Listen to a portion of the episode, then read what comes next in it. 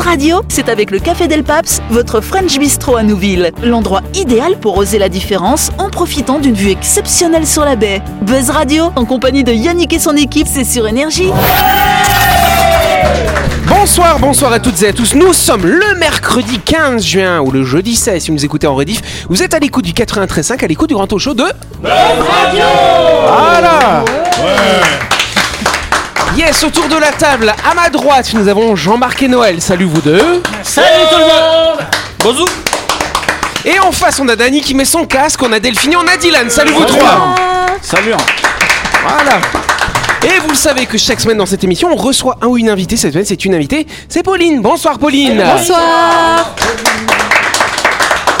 Voilà, c'est Pauline Simons du CP2S. Rappelle-nous, ça veut dire quoi CP2S? Tac, tac, tac. Comité pour la promotion de la santé sexuelle. Ah bah voilà, elle le sait, c'est bien.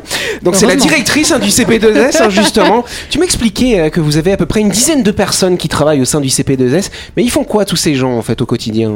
Alors, du coup, notre but principal, c'est évidemment de parler de santé sexuelle, de vie affective et relationnelle avec tous les publics. Ouais. Du coup, pour ça, on forme tous les gens qui ont envie d'être formés, qui travaillent dans des structures en contact avec le public. On se forme nous aussi, c'est important.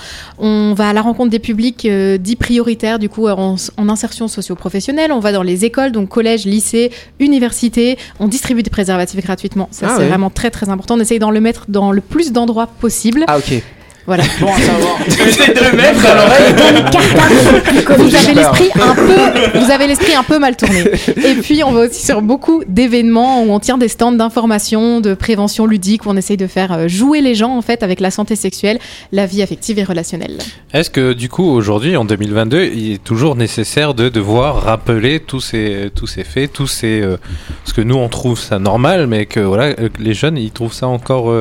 Enfin, il y a encore beaucoup d'idées reçues? Oui, il y a encore beaucoup d'idées reçues. Les jeunes prennent encore beaucoup de risques, en particulier les jeunes en Nouvelle-Calédonie. C'est un jeune sur 5 entre 15 et 25 ans qui a une IST et qui, a priori, le sait pas et continue à la propager. Donc, du coup, voilà, c'est encore utile. Et quand on fait des stands avec des poses de préservatifs, parce que oui, on fait ça, des jeux top chrono et tout, et ben, évidemment, évidemment, on peut parfois gagner des petits JBL de préservatifs. Ok, de toute façon, Pauline, elle nous parlera plus en détail, hein, effectivement, de tout ce qu'elle fait hein, et tout ce que fait le CP2S. Ce sera lundi prochain quand on fera sa grande interview. En attendant, elle va pouvoir s'amuser avec nous dans l'Anto Show de Buzz Radio. Ouais. Buzz Radio, c'est sur Énergie. Retrouvez les émissions de Buzz Radio en vidéo sur buzzradio.energie.nc. Voilà.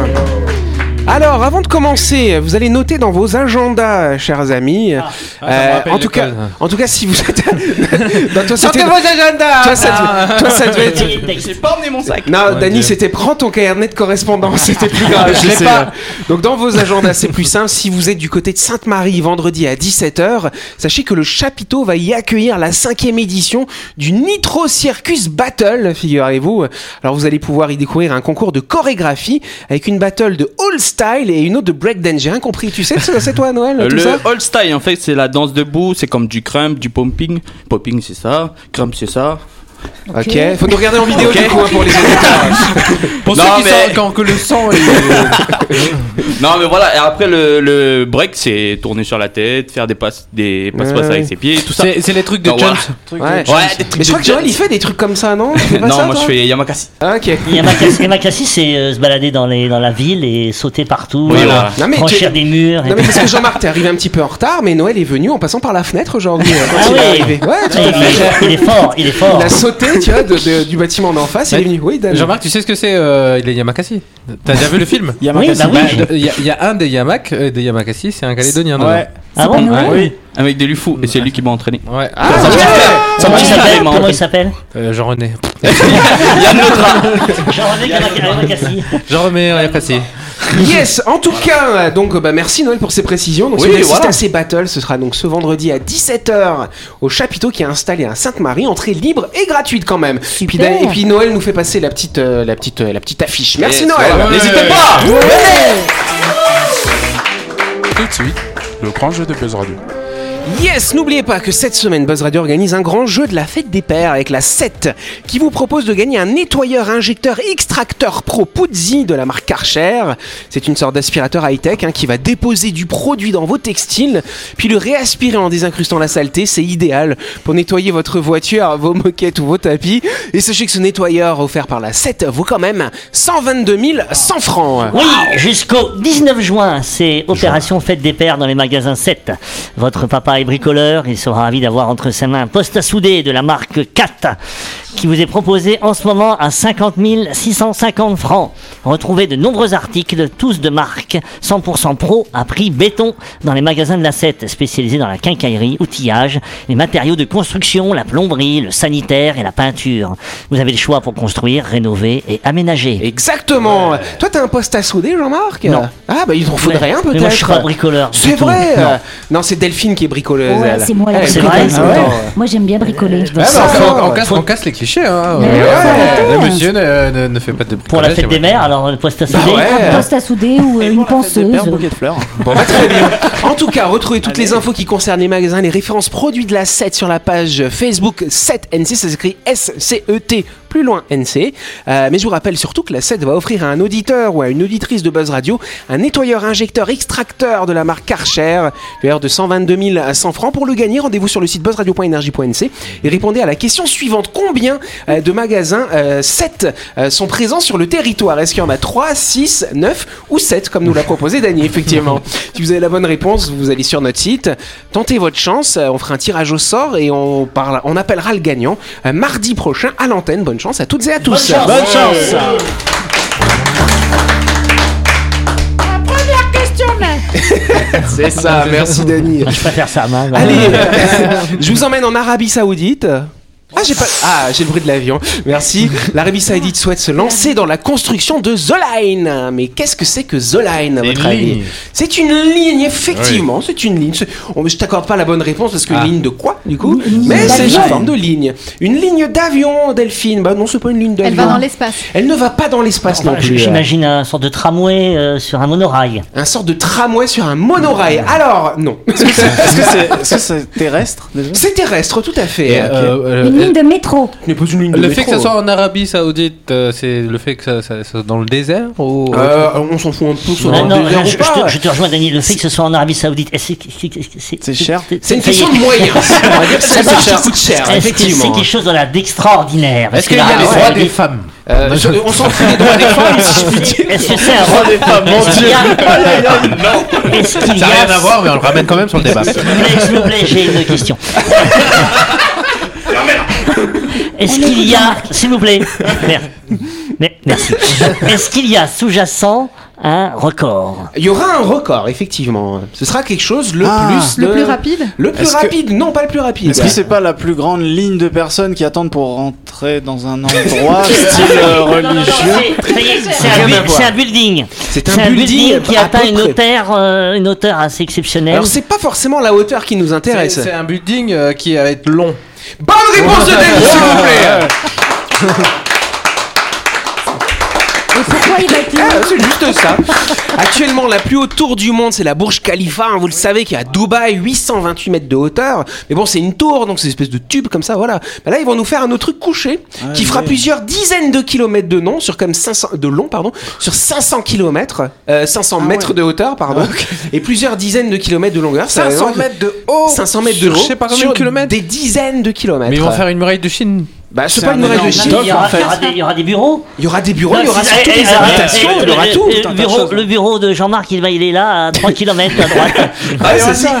Alors, tout sera bien équipé. Il y aura les transports en commun intégrés à l'intérieur, tout ça. Un avion. C'est ça. Oui. Ouais, c'est un énorme open space, trop stylé. Ouais, un énorme open space. Où t'as quand même ta maison dedans. Un énorme couloir space. Et si tu veux, l'idée, c'est que vraiment, que ce soit des travailleurs ou des milliardaires pourront avoir leurs appartements finalement à l'intérieur. Donc, t'auras des tout petits et des grands, bien sûr. quoi l'intérêt de, plutôt qu'une, je sais pas moi, une ville tout en longueur. Et ben justement là, c'est un peu le principe. Ce sera une ville finalement. Sauf qu'il y aura un tube. Et tout en, pas un tube. Il fait 500 mètres de haut quand même, tu vois. Donc il y a des étages, n'est-ce pas ? D'accord, mais c'est fermé en fait. C'est une grande infrastructure. Après, t'auras des petits jardins à l'extérieur, sur le bord quand même, j'imagine. C'est ce que font les villes maintenant pour rénover les rails en fait. Ouais. Tu sais, alors il y a pas de maison autour, mais des jardins pour pouvoir courir, pour pouvoir se promener le dimanche le long d'un rail, tu vois. On réaménage les rails. Ouais. Donc là, c'est ça l'idée. C'est un quartier tout en longueur. Alors. Ouais, qui fait plusieurs dizaines de kilomètres. Pourquoi faut climatiser parce qu'il fera trop chaud. Pourquoi c'est un grand projet.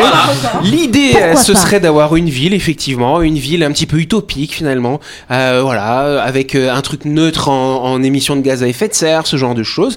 Et ensuite, l'idée, quand ils vont nous construire ce truc-là, qui fait 800 de long sur 500 de hauteur, en fait, ce sera les plus grosses constructions d'un bloc jamais réalisées par l'humain. Plus gros que même les très très grosses usines ou les immenses centres commerciaux qu'on peut voir à Dubaï, ce genre de choses. Ce sera vraiment la plus grosse infrastructure humaine. Et après, l'idée, ce serait de pouvoir construire au fur et à mesure, d'agrandir la ville en fonction du besoin. Et d'ici une vingtaine d'années, ça devrait voir le jour. Oui, je soupçonne l'Arabie Saoudite d'avoir fait ça pour qu'on en parle à Buzz Radio. Exactement, on se retrouve dans quelques instants.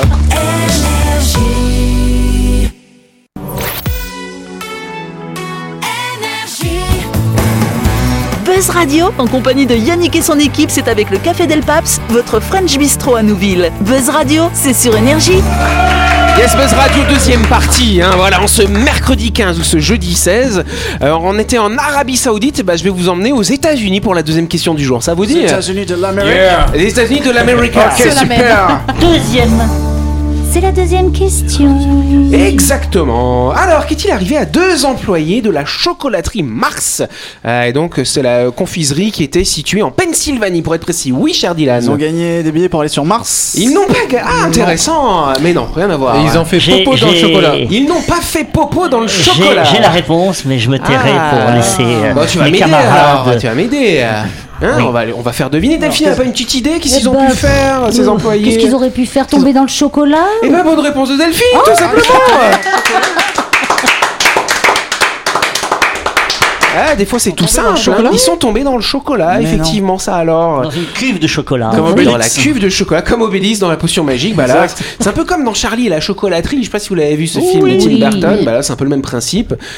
Donc, c'est la réalité. Deux employés du géant américain de la confiserie Mars Wrigley ont dû être secourus par les pompiers jeudi dernier après être mystérieusement tombés dans la cuve géante de chocolat. Ça s'est donc produit dans cette usine d'agroalimentaire. Donc, je vous le disais, en Pennsylvanie, dans le nord-est des USA. Alors par contre, la firme Mars n'a fourni aucun détail sur les raisons pourquoi ces employés sont tombés. Alors on ne sait pas s'il y a un truc qui s'est effondré, ils sont tombés dans la cuve ou ce genre de choses. On ne sait pas trop, mais d'après les services d'urgence, les pompiers, ils ont dû découper une ouverture dans la cuve pour pouvoir extraire les deux pauvres malheureux. Et ils ont battu Elon Musk et les deux premiers hommes sur le Mars. Ah ouais, pas mal. Là, c'est deux hommes dans Mars, du coup. Par contre, c'est vrai, bon, ils ne se sont pas noyés, Dieu merci. Dieu merci, comme tu dis. Mais c'est quand même, si tel avait été le cas, c'est quand même une mort stupide. Et moi, j'imagine toujours les héritiers, les enfants après. Que tiens, tu veux une tablette de chocolat ? Tu vois, c'est très difficile à vivre. Alors, effectivement, imagine les enfants du président qui est mort. Ouais, grave. Ah oui. Jean-Marc, il veut nous faire un retour sur ce qu'on a dit hier. Parce qu'hier, on a parlé d'un président. Il n'y a pas de transition, il n'y a rien, il n'y a pas de rapport. On a parlé d'un président qui est mort lors d'un coït, une gâterie fatale, on va dire ça comme ça. Hein. C'est Félix Faure. C'est Félix Faure qui est mort en 1999. Voilà. Et donc, c'était un secret d'État, puisque il est mort pendant l'acte. Et ça peut arriver, et donc je sais pas si après Pauline pourra... Peut-être les deux, ils ont voulu goûter le chocolat, ça se trouve, et ils ont glissé. C'est comme la dame du président, elle a voulu goûter son Mars. Ça va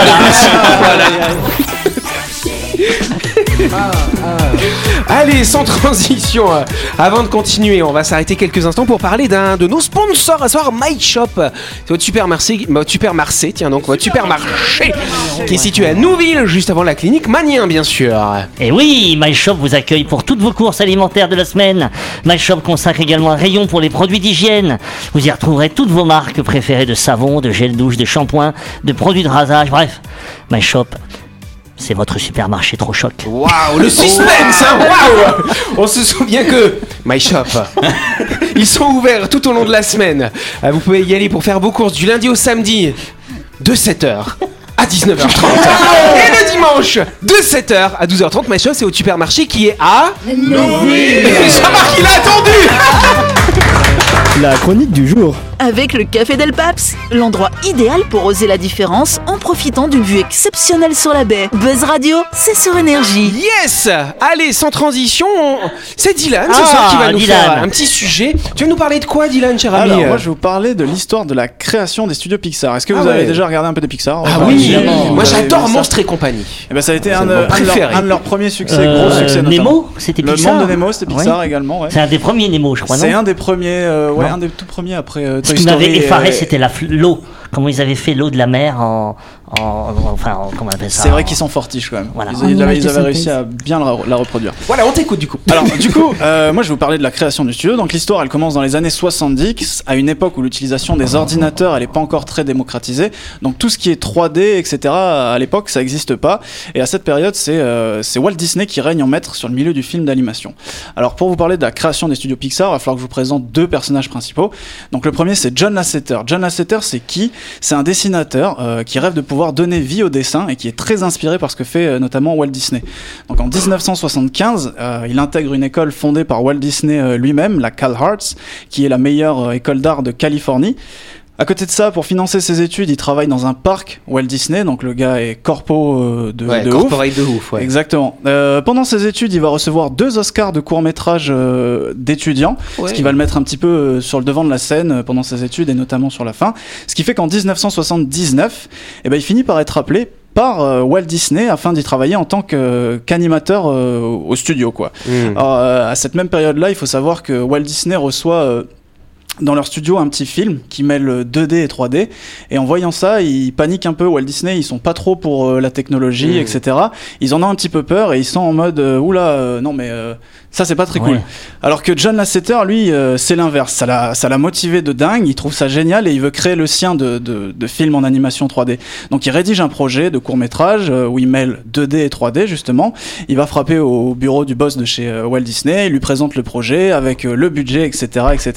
Mais comme je vous ai dit, ils en ont peur, donc il fait pire que chou blanc, c'est-à-dire que 5 minutes après sa rencontre de présentation de projet, John Lasseter, c'est ciao, c'est licencié. You're fired. Il est.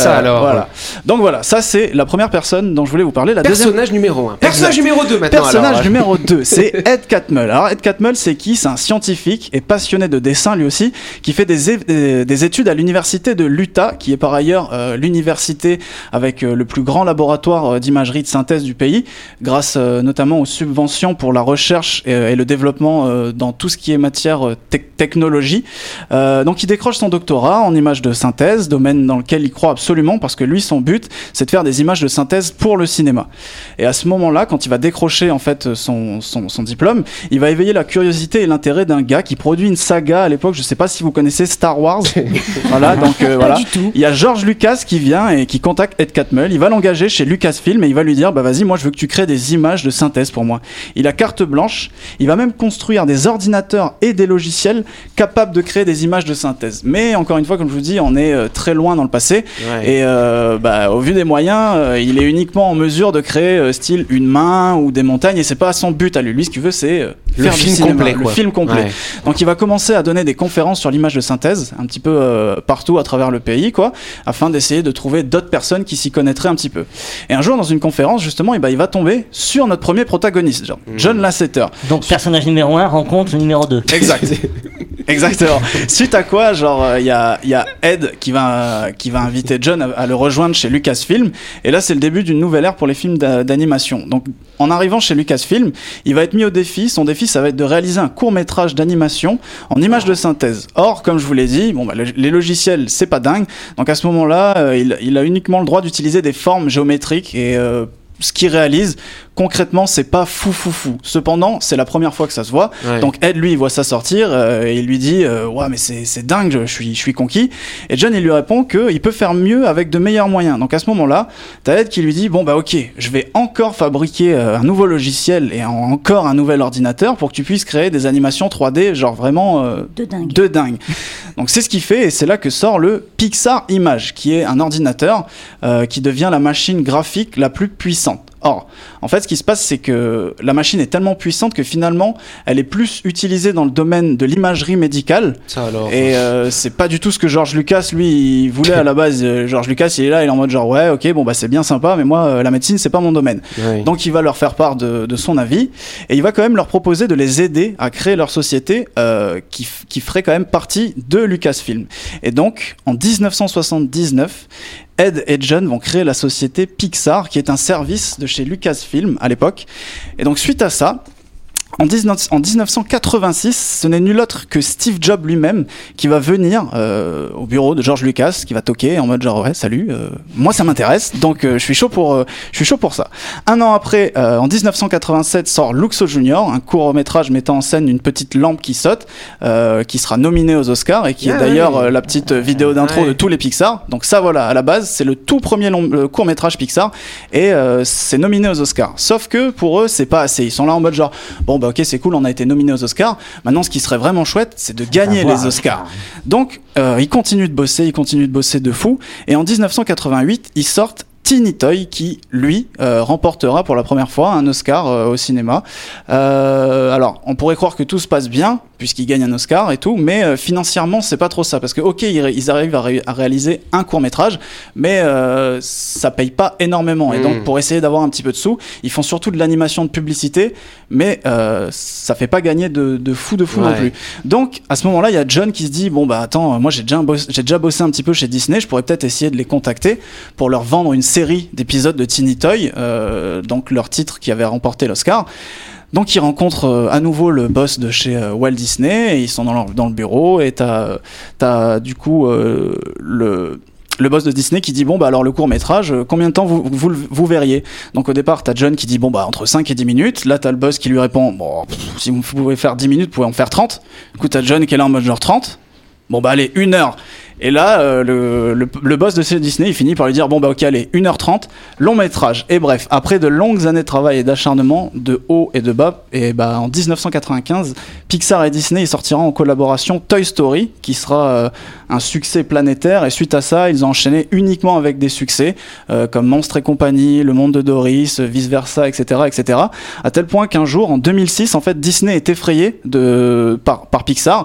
Et ils vont bah, tout simplement leur demander s'ils peuvent les racheter parce qu'ils ont pas envie de finir numéro 2 en fait.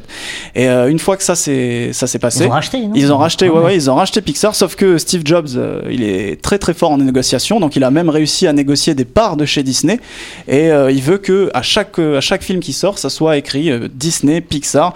Donc voilà, moi ce qui m'a fait réagir dans ce sujet là c'est la détermination qu'ils ont eu ces deux gars là pour créer leur truc, parce qu'ils ont commencé dans les années 70 et au final on peut voir que c'est surtout à partir de 1995 que leur succès il a été couronné de fou et c'est pour ça que ça m'a inspiré cette chronique. Merci.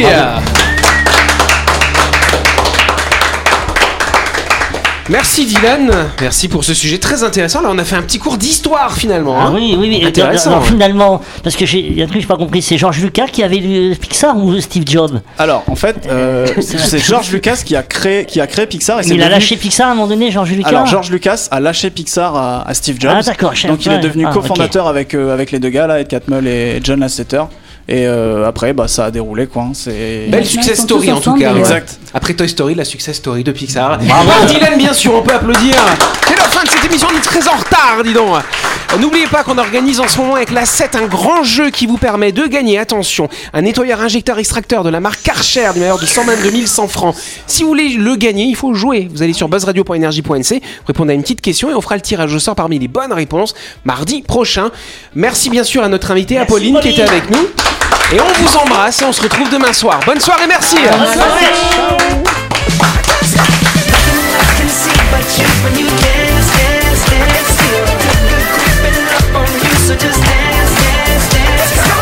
Buzz Radio, c'est sur Énergie. Du lundi au vendredi, retrouvez Buzz Radio, le talk show où on parle actu avec humour et bonne humeur. Et c'est avec le Café Del Paps, votre French Bistro à Nouville. Buzz Radio, c'est sur Énergie.